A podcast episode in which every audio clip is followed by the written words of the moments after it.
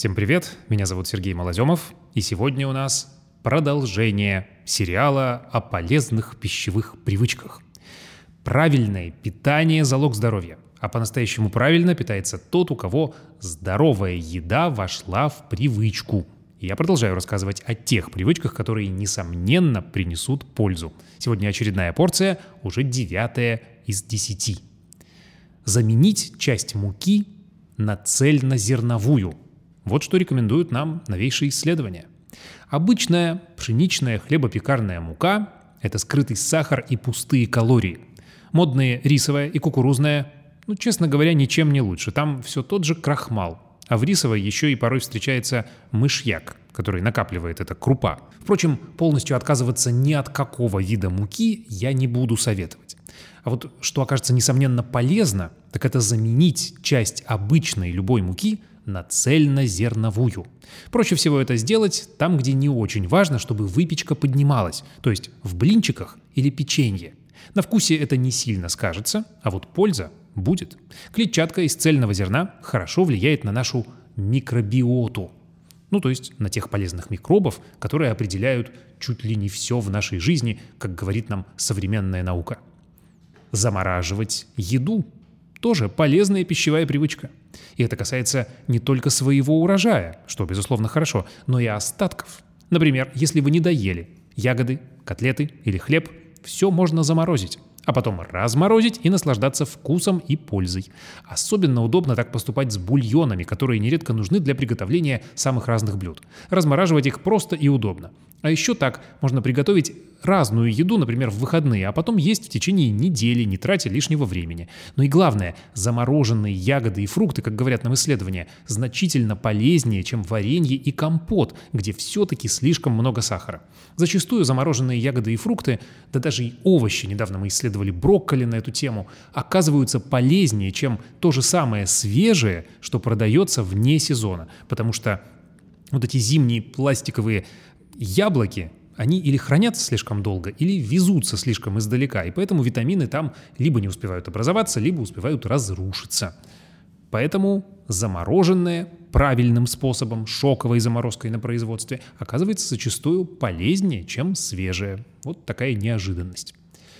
Сократить потребление алкоголя советует нам наука.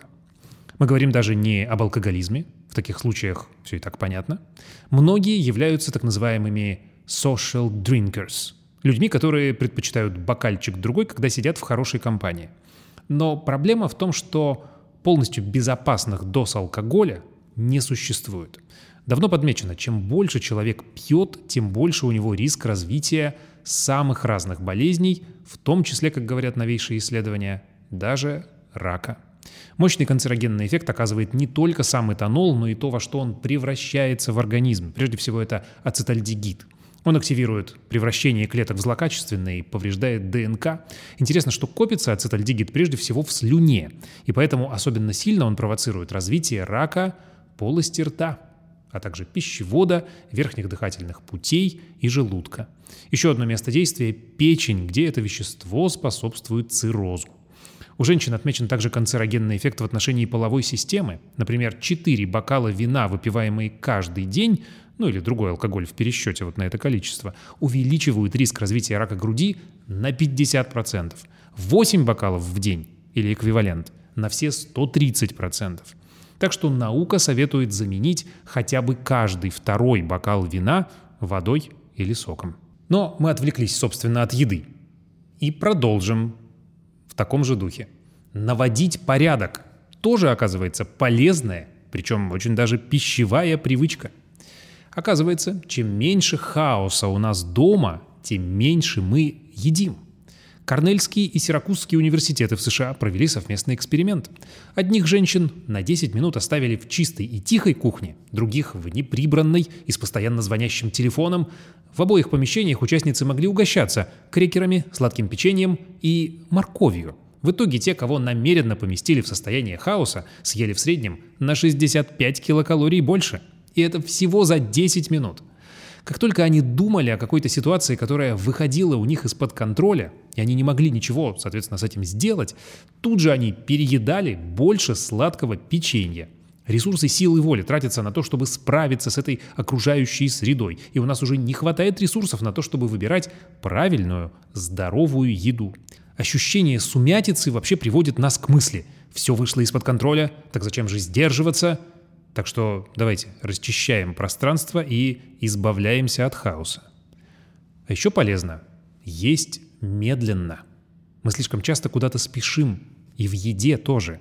В итоге не только не замечаем вкуса еды, не успеваем ей насладиться, но еще и съедаем больше, потому что чувство насыщения приходит позже. Смакуйте еду, тщательно пережевывайте и старайтесь не спешить. Здоровье будет благодарно. Пишите в комментариях, что вам особенно понравилось, или, может быть, против чего вы протестуете. Только прошу вас, пожалуйста, не надо излишних вопросов про пользу бокала красного вина в день. Э, погуглите, пожалуйста, на моем канале, я подробно останавливался на этой теме. Э, исследования, если вкратце, не подтверждают существование такой пользы.